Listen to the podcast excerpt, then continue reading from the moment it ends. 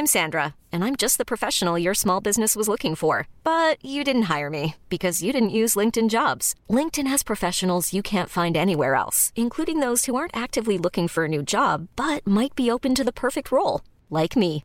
In a given month, over 70% of LinkedIn users don't visit other leading job sites. So if you're not looking on LinkedIn, you'll miss out on great candidates like Sandra. Start hiring professionals like a professional. Post your free job on linkedin.com slash achieve today. Hi, I'm Daniel, founder of Pretty Litter. Did you know cats tend to hide symptoms of sickness and pain? I learned this the hard way after losing my cat, Gingy. So I created Pretty Litter, a health monitoring litter that helps detect early signs of illness by changing colors, saving you money and potentially your cat's life. Pretty Litter is veterinarian developed, and it's the easiest way to keep tabs on your fur baby's health right at home. Go to prettylitter.com and use code ACAST for 20% off your first order and a free cat toy. Terms and conditions apply. See site for details. Even when we're on a budget, we still deserve nice things. Quince is a place to scoop up stunning high end goods for 50 to 80% less than similar brands.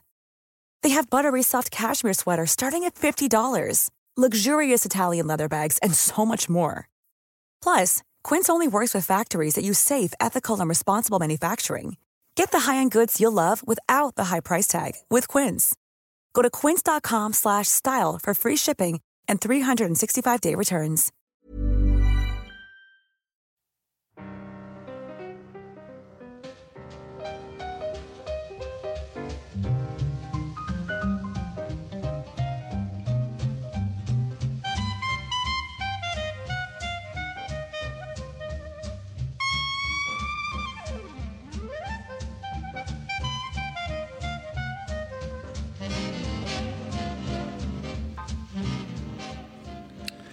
Why, hello everyone. Welcome to History Spaces. I'm Jerry Anderson, and I'm here with Jeff Messerman as usual. Hey there, Jeff. This feels like a new show. Yeah, I think been people so may have noticed we have a new theme song. Benny Goodman and his orchestra doing All the Cats Join In. One of my favorite old big band tunes. And thankfully, he doesn't have a legal team, so he won't sue. So we can use that as much as all we we want. want. That's, that's right. the the world of the happy world of public domain. That's what it is. Yeah, he he grew up in Chicago, and I guess he got his first clarinet from uh, Hull House. You know that settlement house that's very famous in Chicago, and he got his music lessons there, and that's where he got his start. And then he ends up being this huge success. Absolutely. so I mostly know his story from uh, thanks to Steve Allen. Because he played him in the movie. so, Okay. And uh, actually, according to Benny Goodman, uh, he said, I loved the movie. It was great, but it had very little to do with my life. so, Well, it's just like the new movie Harriet. I was mentioning that earlier when we were speaking. That I mean, it's a very nice movie. Really enjoyed it. Yeah. Uh, celebrating her and her bravery and all that she did, but completely overlooking the fact that she was underappreciated, not appreciated, and really got. Well, I just have to come right out and say it. Screwed over, despite all of her service during the Civil War they wouldn't even give her any pay or a pension. And later on in life, she married a uh, Civil War veteran. And then when he died, and she was very old, they finally granted her a pension of $8 a month. ooh. And that's all she ever got. Not that she was doing it for that reason. However, it just goes, that truth there that I'm mentioning just goes to mention, goes to illustrate Yeah. the fact that black people were so undervalued, unappreciated, and treated as less than human. And even no matter what they did, they were always treated on that lesser level. And Oh, we're still recovering from that as we so speak. that was Still- something I really objected to in the film, but uh, I don't know. How do you balance that? Another film to history uh, Yeah. uh, thing that uh, took grotesque liberties, but was still a terrific. And this is an interesting thing. It made a great movie. Was uh, from a few years back, uh, Saving Mr. Banks, about. Um, P.L. Travers and her bringing Mary Poppins to Walt Disney. Right. And the movie is, and uh, Tom Hanks, America's nicest man, uh, apparently. Yes. Uh, and recent Global Go- uh, Golden Globe. He got the um, DeMille Lifetime Achievement Award this past week. So Mm, I you know. saw his speech. Yeah, delivered a very nice speech. and- Wonderful. yeah, lovely guy. Um, uh, but the film is just um, uh, Harlan Ellison, who was, I believe, kind of there for a lot of that sort of in the background. He said uh, this made an absolutely glorious movie, but they. Um, it is more science fiction than anything I ever wrote. so, Well, if you want history, you read a book. You don't go to the movies. or you could listen to this fine, fine show that we have resurrected. yes, here we go. We All have a lot to say today, don't we? Well, you don't, as usual, you don't know what I'm going to be talking about. So, I glanced this week, uh, but I didn't did? go deep. I just, I just Okay. a passing glance. Although I saw the, uh, I have a feeling, as always, your main topic has nothing to do with where we're going. not where we're going. No, and when I did my research for today's show, I I was just struck on all the little side streets that one could go down and all the things that were uh, related to this, and you could just wander through all these halls and get lost. well, you and, I should work for the Department of Public Works because certainly on this radio show, we're all about uh, side streets. We could cut them plowed very nicely. Yeah. and so, but I was also struck by the fact that there were so many conflicting stories about so many of the things I was trying to nail down as factual. And so it kind of reminded me of the old quotation by Mark Twain that he said once when someone was talking about his ability to tell a story. He says, Well, I can remember anything, whether it happened or not. and so I think I'm going to adapt that sort of thing and the just throw it out there and encourage you and everyone else out there to do their own research. Okay, so let's see. What do we have in my little page of notes here? in the late 19th century, that's where we're going, late 1800s. Oh, yeah. Cambridge University in England was one of the most eminent schools in the British Isles. The sons of the rich and wealthy went there for their educations, Jeff. Just like they go to Harvard, Yale here, I guess. Besides attending to their studies, students at Cambridge then engaged in sporting activities, which were offered for their health and entertainment. One of the most popular sports was competitive rowing. Oh. We call it sculling. And the members of the university rowing team were some of the coolest and most fashionable and sought after young men on campus. I see why they rejected my application now. Yes. Can you scull? I can't. I not, guess. not that not that version. yeah. But anyway, these these people on the sculling team, they were greatly admired, the big jocks on, you know, big men on campus. This led, it seems, to them feeling somewhat special because they were recognized wherever they went on campus, you know, really big. The young men were trendy and very much in vogue, but the amount of popularity they enjoyed, Jeff, was apparently not enough for their very expanded sense of self importance. Oh boy, Yeah. I like them already. Yeah, they're not. no, not important. Let's see how more important we can become. So, I've been told by many people uh, that um, I, I've met a lot of important people, and I know that because they because they have told me. oh, as a sign there. Let me decide how important you're going to be to me. I, my favorite line, of course, is "Don't you know who I am?" I always respond really well to that. No, tell me. yeah, exactly. You are. Uh, Well, Jeff, don't you know who I am? I mean, that's right. when I walk into the library, heads turn. That's right. There's that history guy. oh gosh. You should throw your weight. You should throw your weight around town more often. Well, I was I was humbled the other day when I ran into you by the checkout desk, and uh, we were talking about my radio, the radio show, and the gentleman next to me said, "Oh, you have a radio show." And he said, "What? What's the name of your show?" And I said, "History Spaces." How nice to see a fan! And he just looked at me with a blank face. He had no idea what that show was or who I was. And I think So. uh, perhaps he was thinking to himself, "Those radio people." I know. Well, we're kind of a throwback, though, Jeff. I think so. You know, Yeah, we everything are. we do here is at CPL Radio is a throwback. So You know. welcome all of you people who are you. into Absolutely. this. Yes. uh, now, back to Cambridge. The scholars and members of the rowing team were members of the St. John's College Cambridge Boat Club. That was their uh, the title of the club they belong to. Excuse me, Jeff. And in 1889, they decided on a plan to attract even more attention to themselves, Jeff. One of the members of the club came up with the idea of a unique jacket that would be worn only by the members of their rowing club. They designed it to be unlike the jackets of their parents' generation, which were longer and more formal looking. So a tailor was called in to take the measurements of each of the young men. And the task was completed. And the last decision to be made was what color should these jackets be? The color chosen was one that is best described as Jeff fire engine red.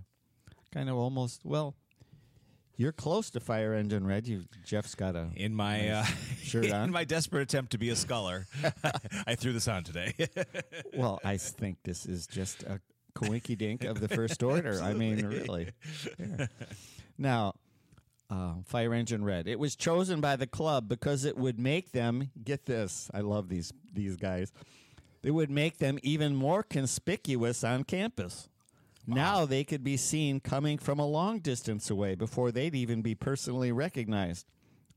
Someone would say something like, "Then look, it's a member of the rowing team coming along." And other students would say other things, but that was what they were aiming for. you know, if you're that desperate for attention in a Hmm. crowd, I've always suggested people just wear nothing. I mean, that's always been my, uh, you know. Remember, this is the Victorian era, however. Yeah, that's that's preventing it. Probably, That's all underground stuff, which is another whole thing to read about. well, there go our ratings. now, now, uh, this made young men who were already full of themselves even more visible to the rest of the student body. Now, at this point, the new fashion statement started to backfire on the members of the St. John's College Boat Club.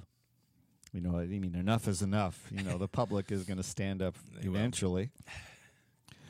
Now, uh, maybe politically, we could get. I could see a door opening here, but I'm not going to go through that one, Jeff. Okay, it's way too early in the new season to we're go in election that. season, Yeah. and we'll see what happens. Should be a Now- fun year for history spaces. Yes. Now, other members of the student body began to resent this conceit on the part of the already popular young men. And now, instead of being admired for their status, the scullers, or uh, rowers, started hearing taunts and insults thrown their way. Some of the remarks were crude, but others were similar to the following, such as this quote, Hey, you look as if you're on fire. And, quote, you look like you're ablaze. Watch out, unquote. These last two more mild comments led to the creation of the disparaging term blazer being coined to refer to the jackets worn by the rowing club. There we go. Yeah. the rowing team, however, turned the meaning of this offensive word on its head by embracing it and making it the designated, agreed on name of this new jacket. They just turned it to their advantage. The rowing team wore their red jackets jackets with pride, and the flurry of rude comments began to diminish over time. And as time passed, the word blazer made its way into common usage, and that style of jacket became very popular in a variety of colors, not just red, spreading from England to America by the 1900s. The blazer got a great boost in popularity in the late 19th century when the Royal Navy in England adopted new uniforms that closely resembled that Cambridge blazer, except that it was blue. The uh, Navy blazer was blue. and I think they call that you know your classic Navy blue nautical blazer. yeah. blue blazer. Absolutely, yeah. and that's what they call it, the nautical blue blazer. Now, one of the most well, I just want to make sure I've made my point there. You know, blazer is refers to the fire engine red thing Absolutely. that they they had at the. Do you own any currently? I have a the past, the nautical blue blazer. Yes, I do. one. Yep, one. Hmm. How often do you pull that up? Ooh, well, much more when I was actually in a classroom and I teaching suppose. Teachers and other you- things, but not much anymore. Hmm. Holding on to it just in case. You know, when you do radio, it's good to look a little, you know, in case you run into your adoring fans by the checkout desk. I'm just saying. Yeah, well, that's you know, if I I'm just hiding my popularity by looking like a slob all, the time. I guess. Matt Anderson. I mean, I don't know about his radio show, but his blazer is fantastic. Woo. You know, Well, I should have worn it. I think so. I didn't think. Well, That's all right. now one of the most popular blazers in the world today is which one? Do you think, Jeff? Quiz quiz time. One of the most famous types of blazer in the world today. Hmm. I mean, I'm thinking like, a, are we talking name brand like Brooks Brothers or No, something? No, not a Oh, brand. okay, okay. It's the one that's associated with an event and it's given once a year to someone. Uh, I suppose. Well, a we- uh, I don't know. Actually, I'm, I'm at complete at a loss. Oh, okay. Goes to show you how my fashion sense uh, is. Uh, it's a sport associated with another sport. oh, it's like a polo. Uh, maybe like a polo. Mm, no, you're getting there, but no, Okay. not polo. Um, geez, the hunting club. I don't. Someone should call in with this. Yes, They probably- five, five, someone- five, because one, we have, one, two. We have some radio shows on Cedarburg Public Library Radio Ah, the- about this sport. the golf blazer. That's right. Which color is it? green. Green. Absolutely. The, forest oh, of green course, blazer. The uh, PG, uh, the Masters. The Masters blazer. Yes, of course, of course. Ah, Augusta, Georgia. there we go. Forest green in color. So there you The go. ugliest possible blazer, as far as I can really see. what what a prize! You get like the. it's like this 1970s. Uh, look like you're ready for like a leisure suit Larry over there with uh, your green blazer. That's just an opinion. they're they're very conservative there. You know, do they even let women in- the club? I don't know. That was a Oh, big deal. well, that's interesting too. Well, they do have a the time, and- PGA women's division, so unfortunately, which yeah, dividing uh, genders in golf is a is truly the most ridiculous thing. you know, I mean, it is a sport that. You know, I mean, the precision and skill is what strikes me that it would cross all genders and you know races and everything. But it's like, no, we have to have men's and women's, and that's I don't know. I'm opening a can of worms here on your show, well-? Well, men men for centuries and thousands of years have always used that excuse. Women aren't as physically uh, strong as men to deny them access to voting and education and positions of authority or careers because they're not smart enough, they're not strong enough. And that's a whole door. Boy, don't get me started on that one. we have a whole season to unpack that one. Oh yes. no, The Green Blazer of, Ah, uh, yes. of Augusta. But anyway, back to England because it just occurred to me that, of course, the Blazer originates in England. We then went to the Masters Golf Tournament for the Green Blazer. Now let's travel back across the Atlantic.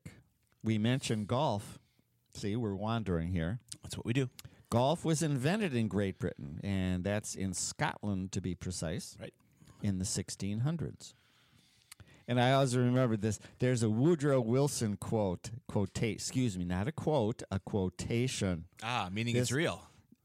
A quotation is a noun, quote is a verb. So you don't ever say, right. I'm being picky out there, everyone. I'm Well, we should. Grammar police. I think it's time. It's I'm going to give you this quote. No. A quotation is the noun, is the thing. To quote is the verb to do it. I'm not going to forget it now. I feel like I've been schooled. Good, you've been scolded. I needed that. Yeah, Je- Jeff needed scolding here. Okay. Now, the Wil- Woodrow Wilson said, and he was an avid golfer, and he said, golf is a game in which one endeavors to control a ball with implements ill adapted for the purpose. I thought that really, So true. isn't it? What a funny game, though, because you know we now really attribute it to um, uh, presidents so much. Because when uh, our prior president, um, Mr. Obama, was, uh, they love to use it, weaponize that, and say, "Oh, he's always on the golf course." And now our current president. who seems to enjoy the game just as much, if not more. More so, huh? He owns a golf owns course, a number of course, Right. So you know, um, and now the other side uses, oh, you know, go go find him on the golf course. So it's really becoming kind of a negative, derogatory thing. I mean, I can see coming out of this century with a new. You know, a, a, a new insult to say, you know, you're just on the golf course, aren't you? Oh, gee. People always have to. They always have to whine and complain about something. You know, you're out on the golf course too much, then you get an office, and then you're on there even more. I mean, what is that about? right? It's like quantifying our golfing. Well, my question is, it's not so much about the politicians; it's about the public. Why are you swallowing this stuff? well, now you're really Come causing on, trouble. stop it. Think, Exactly. read. I mean, This is gonna be a fun Oh, season of the show. I think we're we're, we're Oh, pretty hopped up this year. You know, we were very gentle last season. I think we're, we're gonna really eviscerate. you know, podcast. knives out, as yeah, they say. that's right. Have you ever played golf, Jeff? Okay, so my history with golf is spotty at best. I carried my dad's uh, golf bag um, initially, and uh, only because at the end of those nine holes, and you know, bless my father for only playing nine and not eighteen. Um, at the end of the nine holes, traditionally was very good food at the clubhouse, so I carried the bag, knowing that we had a place in Two Rivers called Fairview that had something called, I believe, like the Sheboygan Brat Bomber or something. at the end, of Sounds lethal.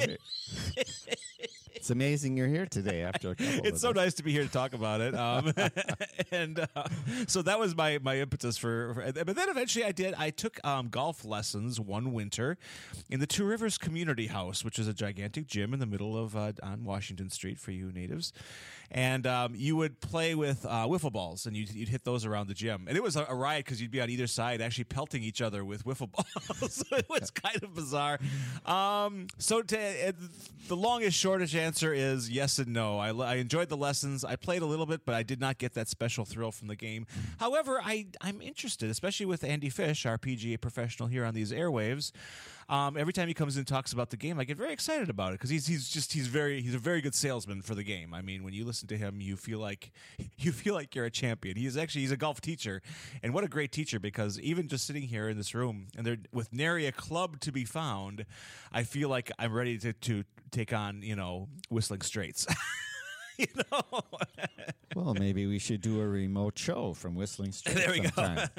but I've got more to say about golf here. Absolutely. I mean, but uh, I just wanted to, you know, my my one story about golf that could be interesting is that I used to be a caddy at Milwaukee Country Club when I was young, a teenager. well, that's I'm sure you have a million great stories. Oh well, here's the one that is true, and I, you know, we sat in the caddy shack, and uh, we get called out in groups of four. So the four of us got called out. We were up on the first tee with all of us sitting with our bags, waiting for the people to arrive. Oh, sure. And then they all came out.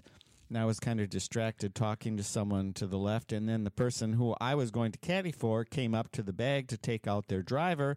And I looked up, and it was none other than Vince Lombardi. Whoa. So I You were Lombardi's. Vince That is amazing. yeah, Vince Lombardi's caddy for 18 holes. Did so. tip? Did tip? Tip good?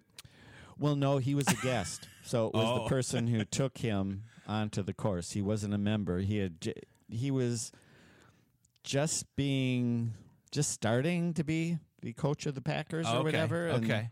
Yeah, they hadn't done the Super Bowl thing yet, but that Wow. was soon to come. Yeah, absolutely. So there you go. So uh, I've seen the movie Caddyshack. Uh, I'm sure you have too. That's almost a documentary for you in some ways. I'm sure with your your your past. Uh, Well, I tried to do a little better job than that for Well, that's Vince. good. Vince absolutely. Now, the thing that also is interesting here is another little door. The original golf balls, I learned this, were made of feathers and leather. Oh, interesting. Yeah, wet Okay. feathers. You wet feathers were compressed into a small, very small sphere, and then when they were still wet, they were covered and tightly stitched up inside inside this piece of leather, Yeah. as tightly as possible. Now, as the feathers dried, they expanded sure. making this small ball very, tight. very Yeah, hard. yeah, yeah. And thus the first golf balls were created. That's kind of interesting. I thought feathers. It must have been very light. And and the first uh, use of the term for. For Be very careful. Um, and there's one more digression. I'm Sure. going to, yeah, since uh, back to uh, England here because of the university students who uh, came up with the idea for the blazer. Absolutely. Yeah. Uh, since that word appeared so many times in the above post, here's another word history. The word varsity, which is meaning the first string of a college or high school athletic team. The like best. The best. The Best of best one best. Yeah. comes to us from England and is a shortened form of the word university. Ah, very nice. I had no idea. Yeah, There we are. originally in England, it meant the university team or their best players. Now, this derivation can be seen clearly because the word varsity first appeared, as far as historians are aware, Jeff, in 1846 and meant the teams of either Oxford or Cambridge universities. They were called varsity. That originated on those two campuses Ah, right, right, and then right. spread throughout England, and then that's what we use today. That's really interesting. So they just basically carved off the vowel of university Mm-hmm. and uh, changed a vowel. so I mean, that's And here's another thing I found out. Let's give Oxford its due because it's called Oxford University from the fact that it was founded and started near a fording place for oxen on a nearby river. still is.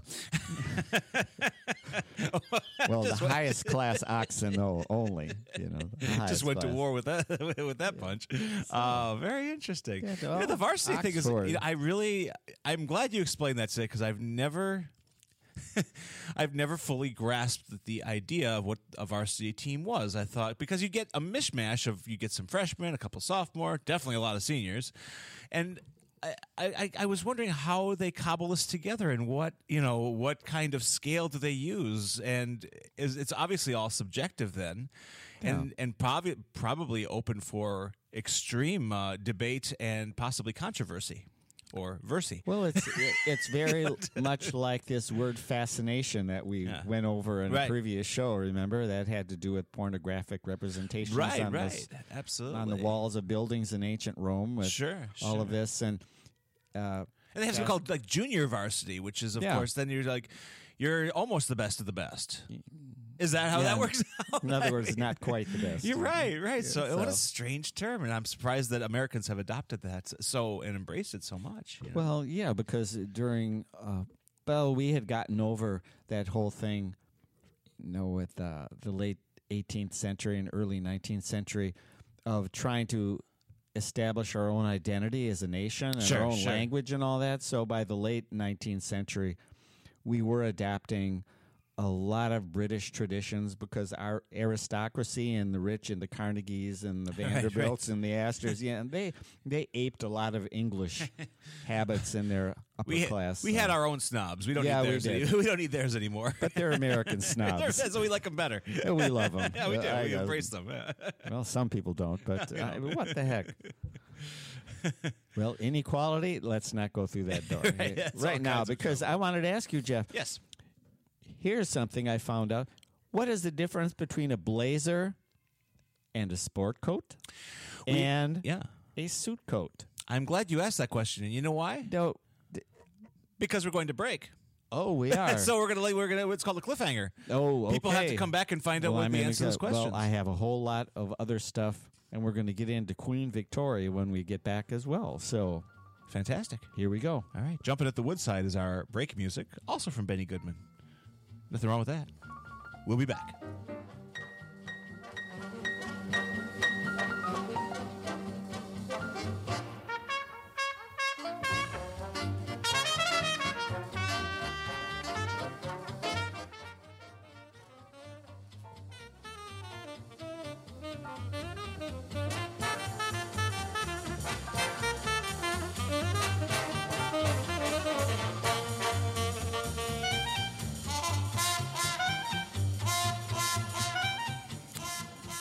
Well, I like that uh, song, Jeff. It just came up Yeah. automatically on my playlist. Oh, there we go. I really like Benny. We have Benny Goodman all of the time here at History we can do that. Spaces. Yeah, we, I think so. uh, Done let's, deal. Let's sample his catalog. It's in the books. Now we were to, I left off difference between a blazer, sport coat, suit coat. Now, if you're, it seems out in the world of clothing that is a big deal. Maybe we don't realize it, but here it is. a blazer is solid in color and has no pattern, Right. and it has metal buttons. Oh, I didn't So know a that. blazer, so a blazer has metal buttons, Jeff. Uh, it seems to be a distinguishing characteristic.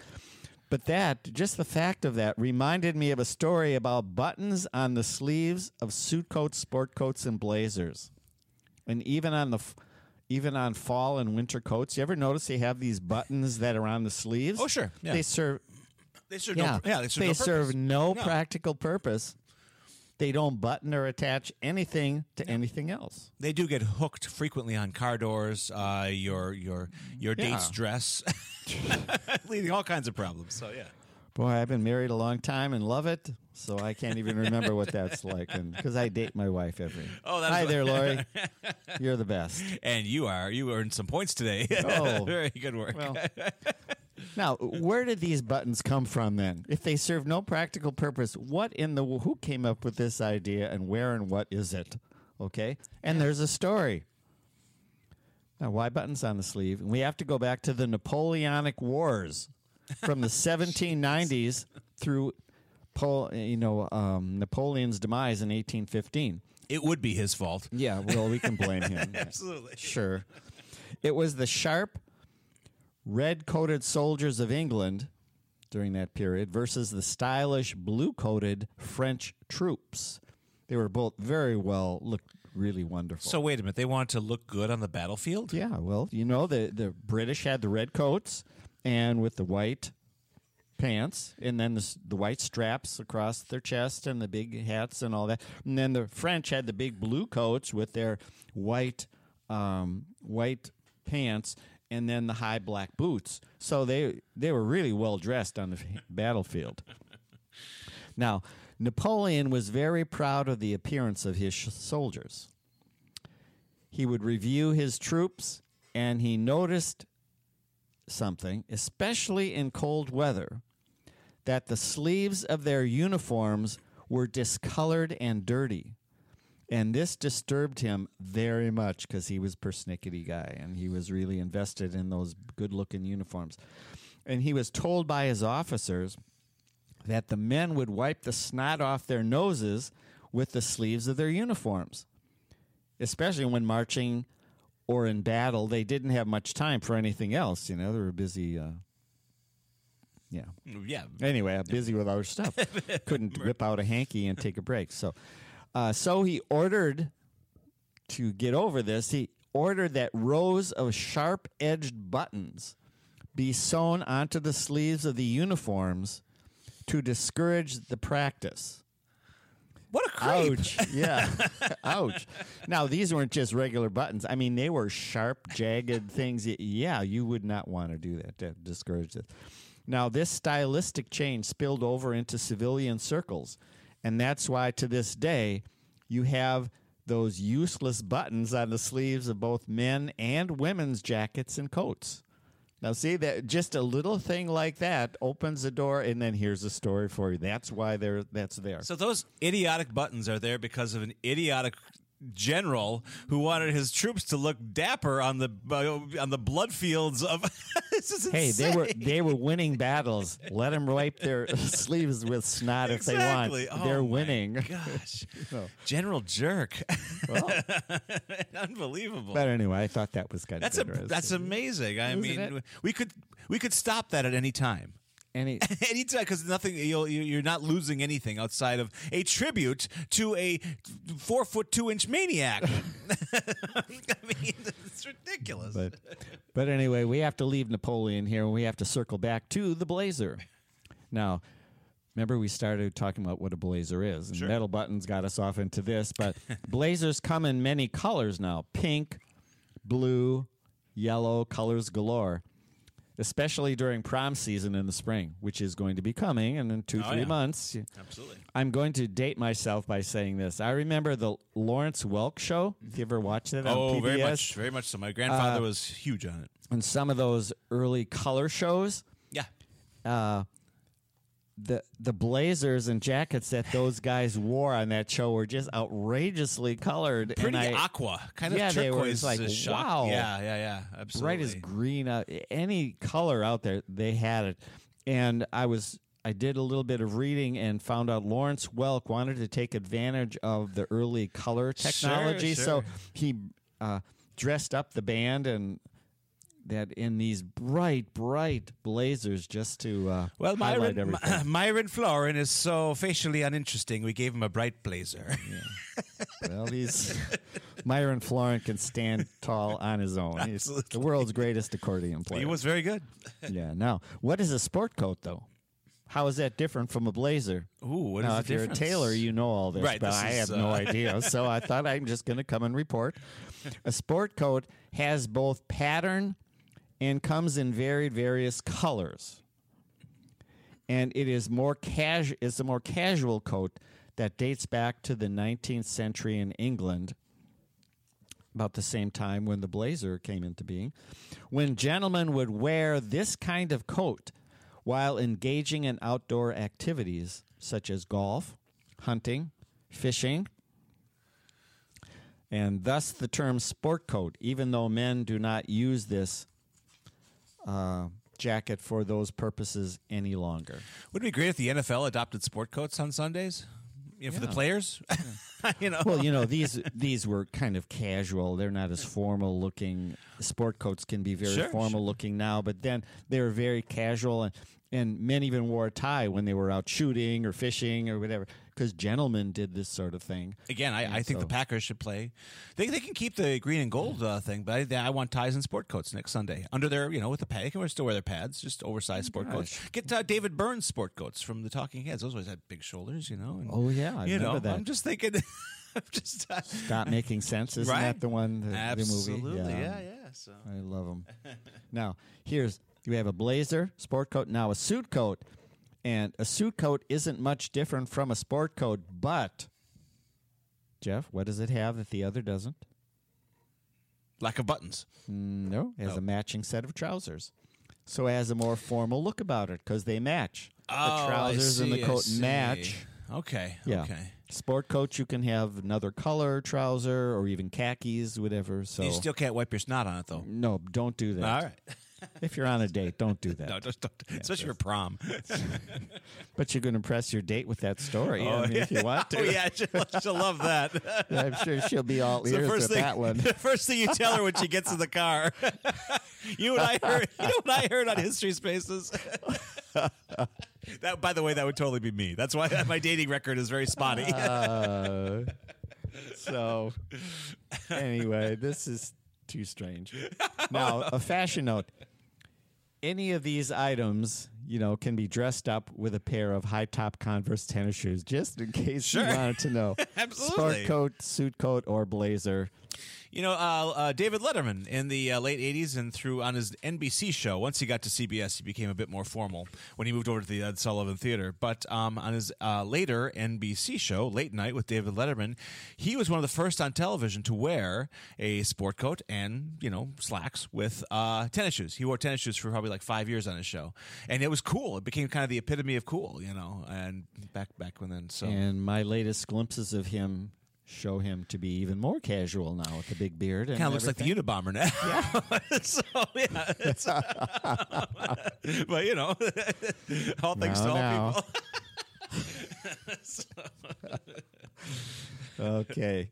Now, here's something else. You know, way leads on to way and all that. So, this all begs the question where does the necktie originate? no, because neckties go with blazers. going head to toe here today, aren't we? I mean, really. Now, we have to go back to the 17th century. Okay. 1668. We have a date here. In 1668, a regiment of Croatian mercenary horse soldiers made an appearance in France during the Thirty Years' War. And they were wearing elaborate and colorful linen and muslin scarves around their necks. And other stories say that these soldiers appeared wearing colorful capes, probably both capes and scarves, that blew in the wind behind them as they rode on their horses. And they gave a very dashing appearance, Jeff. Absolutely. kind of like we do here when we're sitting in Oh, the studio. absolutely. Very dashing. You know? You should see us, folks. Yes. now, fashion conscious French men and women were very taken with these colorful capes and or scarves, depending on what story you believe.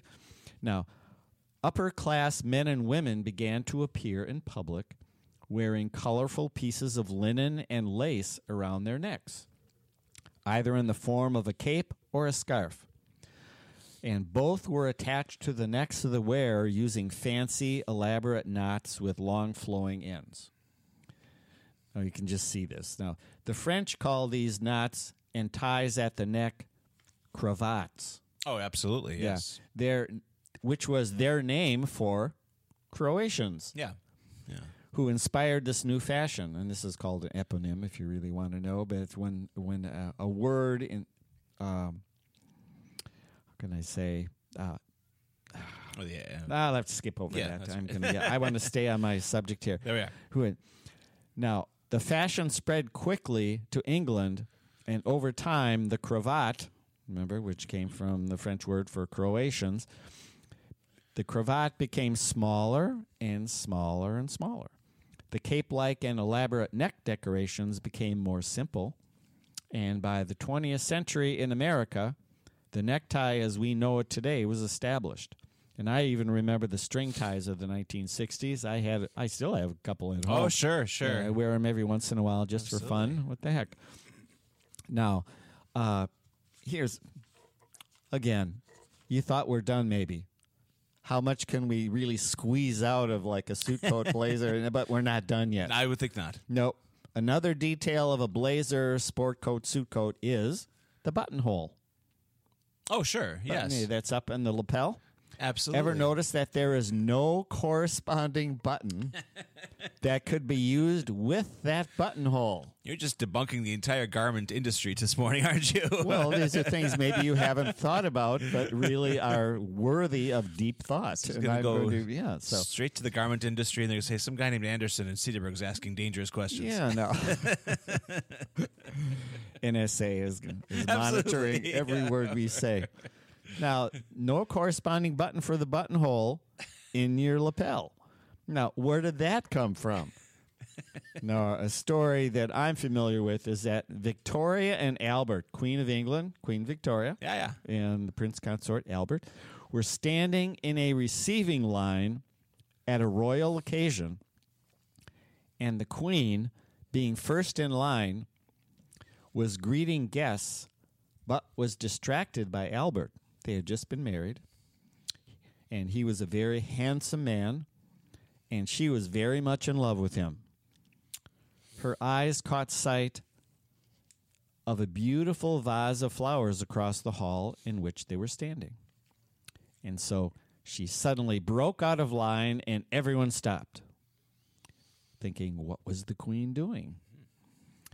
She went to the bouquet across the hall, broke off a flower, and came back and, looking Albert in the eyes lovingly, gave him the flower as a token of her love. Aha. Well, the royal couple continued to greet guests, but Albert found it awkward holding the flower in his hands because he was supposed to be, you know, mm-hmm. looking a little more dignified, not Absolutely. holding onto a flower. flower in his hand. He couldn't put it down, so what could he do? Then he had an idea. He had a servant get him a small knife, and he cut a small hole in the lapel of his jacket. That was one expensive jacket, too. Okay. and placed the flower in the hole, and this freed both his hands and made him more comfortable. Now, there you go. Another version, though, of this story says Victoria presented Albert a small bouquet of flowers on their wedding day, and that he made the gentlemanly gesture of cutting a hole in his lapel to hold some of the flowers. Aha. Now, Either way, it goes back to flowers.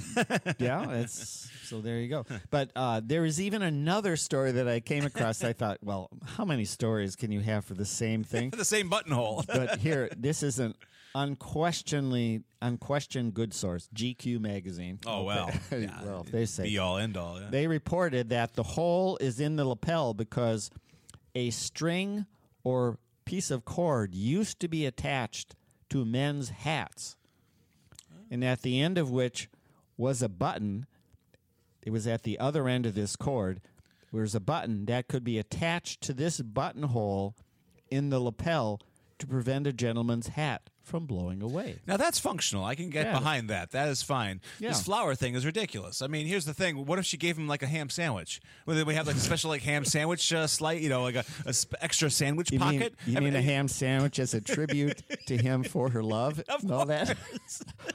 what more loving thing could she have done than giving him a ham sandwich? you good heard it here first. it's good he wasn't Jewish. Uh, but yeah, I mean, it's uh, you know, it's an interesting thing. Yeah, I'm I'm just underscoring how strange human beings are. You know, I think both could be true because you could have the the flower story could be true, but this was a way also to utilize the buttonhole in a more practical, ongoing way. Right, right. And in addition, you know, giving giving it additional functionality, that little buttonhole. I mean, and we we obviously have to deal with corsages at times, you know, and so uh, having a hole for for something like that is logical. I mean, I Mm-hmm. can see that. Um, although frequently they just pin it to you. They pin, of course. You know, that's what, what you get. So I mean, it's a strange thing. I don't. Oh, by the way, I wanted to mention you had mentioned the ham sandwich as a tribute. yes, as I'm prone to do that. on these I'll let airwaves. you know what my wife thinks of that when I make a ring. Should bring her one today. There's nothing more She's romantic. pretty much a vegetarian, so I Imagine her was gonna go- surprise. But I, I was reading, and here's evidence of all the, the great, deep, and meaningful reading that I do. Absolutely. is that I, I was reading and came across the fact that it was in the 1820s when a cookbook came out with a recipe for a ham sandwich and, and kind of formalized the introduction of the sandwich into American culture. There was in this cookbook in the 1820s a recipe for making a ham sandwich and presenting it as a meal for your family.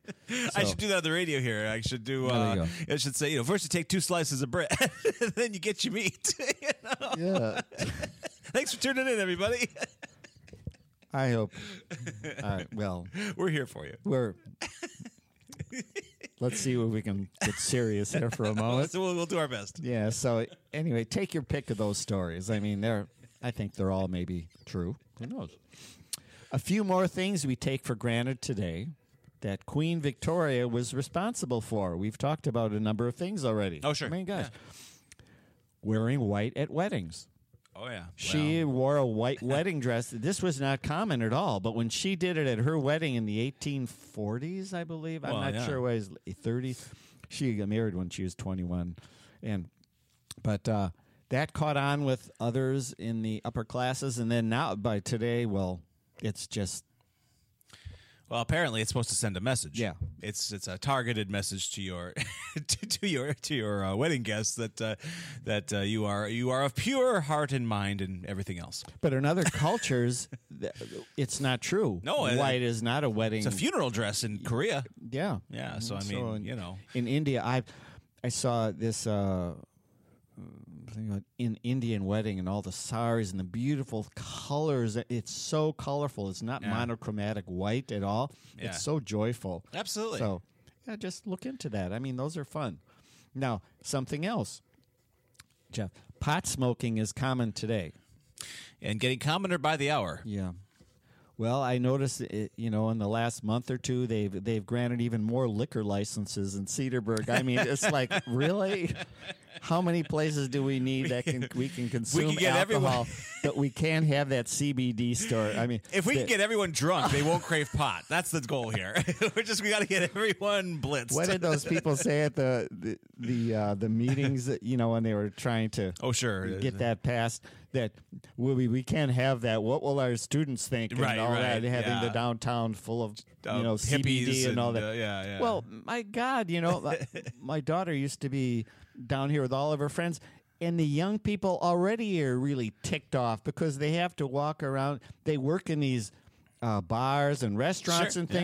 The parents, people they know, come in and they drink and they get drunk and they go out and they drive away. Well, already, what sort of example Yeah. is that setting? Isn't it nice to have someone with a lampshade on their head tell you how to behave? Yeah, and then the, the town council, oh, more liquor licenses. Right, Let's just spread it around. But we can't have that CBD store. No, oh, no. I just They'll get please, ideas. Have, have a little bit of thought about this stuff. You know, Oh, haven't you heard? We're done with thought. oh, we, we are expunging it we're from. into uh, alternative facts. yes, That's absolutely. was a, but here's another thing. Victoria was a pot smoker. Queen Victoria. Wow. Yeah, she was. She, and she had extreme menstrual cramps. She very Yeah. uh, they were very extreme. She was in a lot of pain, and so she smoked marijuana. It gave her relief, and it was all well, legal. conservative old men find both pot and menstrual cramps uh, offensive, though. See, that's the problem. That's no excuse. Right? That's God's punishment on you for picking that apple off the tree. It was a banana or something else, Going but back, who cares? going back to the pomegranate. I right? know it's uh, when you can't win. No, you really can't. kidding. That's our message for today. Yeah, it was it was legal. Now, but now I found this interesting. I mean, I've been reading in the paper, pot's legal now in Illinois. Yeah. Recreational pot, Illinois, Oh, yeah, yeah. Michigan, Minnesota, States are tumbling uh, uh, to the green wave. I mean, it's yes, yeah, yeah. yeah. Wisconsin. We're holding out. Though. We will be number 50, by the way. I'm sure of the 50th state to go green. I mean, when it went uh, legal in Illinois on January 1st, Yeah. they, oh, one of these news shows, these local news shows, which are nothing more than a rag. I mean, what is Totally. this? Oh, it's legal in Illinois, but let's. They had an interview with one of these sheriffs down on a county on the oh. Illinois line. Oh. Yeah. And he was saying, well, it, it doesn't matter if it's legal there. We're going to keep an eye out for that. And really, and if there's any indication that we can pull you all, we're going to search for that sort of thing. We actually uh, driving. we put a garrison up on uh, on uh, the the roller coasters of Great America, so we can watch the uh, watch the border better. we just we just Oh, park the roller coaster. my wife, my wife and daughter had a great comment after that thing. She Yeah. said, "Well, why in the hell don't you get your butts out there and stop all the sex trafficking Oh, sure. coming out of Chicago right up through Milwaukee and up into the Fox River Valley?" It's a horrible oh, situation. Oh, absolutely, But yeah. you know, we're worried about pot smoking, but never mind the sl- you know the white slavery going on. It's all the it's all the apple tree. It's Oh, all the apple tree. Because women, you did it. You know, it was all your fault. oh boy, we got, you're the- got a long ways to Oh, go. Got it. So anyway, write your letters to the library if you don't like what we're saying. Yeah. Now it's only in the nat- last ninety years that pot's been an issue since the 1930s, basically. Right. So now, lastly, uh, Victoria gave birth to seven children without pain relief, even though she had a lower pain threshold. Sure, I mean, sure. Yeah. lower in well, men's pain threshold is very low Oh, we're- compared to women giving birth to children. Right, no, no. She gave birth to seven children without pain relief. That's a wow. That's Man, not even say that. Tylenol. Yeah. Now, uh, because it was forbidden by the medical establishment to give pain relief during childbirth, they would not do it. And here's where it comes from reinforced by the Christian church as Eve's punishment for her sin in the Garden of Eden. Okay? Just want to emphasize that. I'm shaking my head right now, but you can't see hear it on the radio. Also, words came from the pulpit from all the ministers throughout the lands in the United States, England, Europe, that uh, this is the reason why it was denied and forbidden by medical practice, religious dogma, etc. The woman's screams of pain will waft up to heaven and be as music to the ears of God. Because he wanted to hear that Well, at least there's science behind it. I wanted to make sure Oh, yes. that there was some heavy science. Oh, there. Oh, okay. Everything's fine. it then. can be quantified. But Victoria, after seven kids, she had had enough. I That was it. She said, "The hell with this stuff." Excuse me for saying that. but Absolutely. No, no. She demanded relief. I can just see this picture, grabbing him by the shirt. You will give me pain relief. I order you. And well, she was the queen. And once the queen had done it and broken the taboo, yeah yeah. the practice spread and was more commonly accepted. Not that certain women of another class or another belief systems might have had help from midwives Sure. Oh, and all that, yeah. but just general uh, societal practice. And if you ask the medical establishment run by men and the religious establishment run by men, they would have said, no, it's forbidden. Now, but Jeff, This show is run by men. whoa. we could fix that, I we- suppose. well, we'll see what we can do in the coming days. But we're not yet done yet, there, Jeff. no. I have one more thing. We're we started out with Oxford and rowing sculling team and moved on from there. But there's one more story to tell quite a that I think it's uh, yeah. Now we're going to go to New York City Yeah. in 1844. There was an election that year for mayor. Okay. Now, evidently, crime was a big, big issue still. We talk about it now. They talked about it then. This reform candidate in the mayoral election in 1844 promised to create the first full time, trained, uniformed police department in the United States. As I said, crime must have been an issue because. Anyway, before this, it was done with volunteers who patrolled the streets. And evidently, he was quite popular because of this position, and he won the election. There we go. Okay. So he established the force, trained them, and put them in uniforms, which were blue in color. Wow. That's kind of the common color for uh, police. Blue lives matter, as that phrase Oh, says. that's right. Yeah. And the uniforms had shiny copper buttons like new pennies on the new uniforms. Now, imagine that a dark navy blue new uniform with bu- bright copper uh, buttons, someone walking down the street. Now, street smart criminals and delinquents noted this and made up what they thought to be an insulting nickname for these now highly visible symbols of authority. They were called coppers Ah, very Yes. good. which was eventually shortened to cops and lives in our vocabulary to this very day. Now, of course, that's not the only story. I don't. There's an, there's another one floating around out there that it's a uh, uh, an abbreviation, a, a word created from a series of words. Citizens on Patrol from England. Okay, sure. They used to have uh, volunteer citizens patrolling the streets. Sure, sure. COP, cop. Now that's uh, I don't know if that's true or not. I like the story I just told you, but here's another one. It derives from the Dutch word kapen, K A P E N, meaning meaning to take, as in a thief. oh, you okay. know? Or maybe it's a bribe. I don't know. That's kind of interesting. So you see, once you open the door, any you, you know Oh. way leads on to way. It's it's amazing. So that's where we started with the Blazer in Oxford, and we ended up in New York City in 1844 with cops. And Perfect. but that's it, Jeff. Fantastic. You know, it's it's interesting how one thing leads to another, and I hope I kept everyone's attention with a lot of uh, major digressions. But thanks, Jeff. It's a major digression day here on History Spaces, and that's that's why we come. That's why we enjoy it. So uh, we're going to end. Uh, we were talking about. Uh, Oh, yeah, Illi- what do we have? Well, we were ending uh, with um, you know, talking about uh, Illinois a little bit and how there's uh, it's a little little little cloudy down there maybe today. A little uh, extra cloud. This is Chicago from uh, Benny Goodman again. So. Next week, come back. I love it. And we'll talk about more stuff on History Spaces. More stuff. okay, bye, everyone.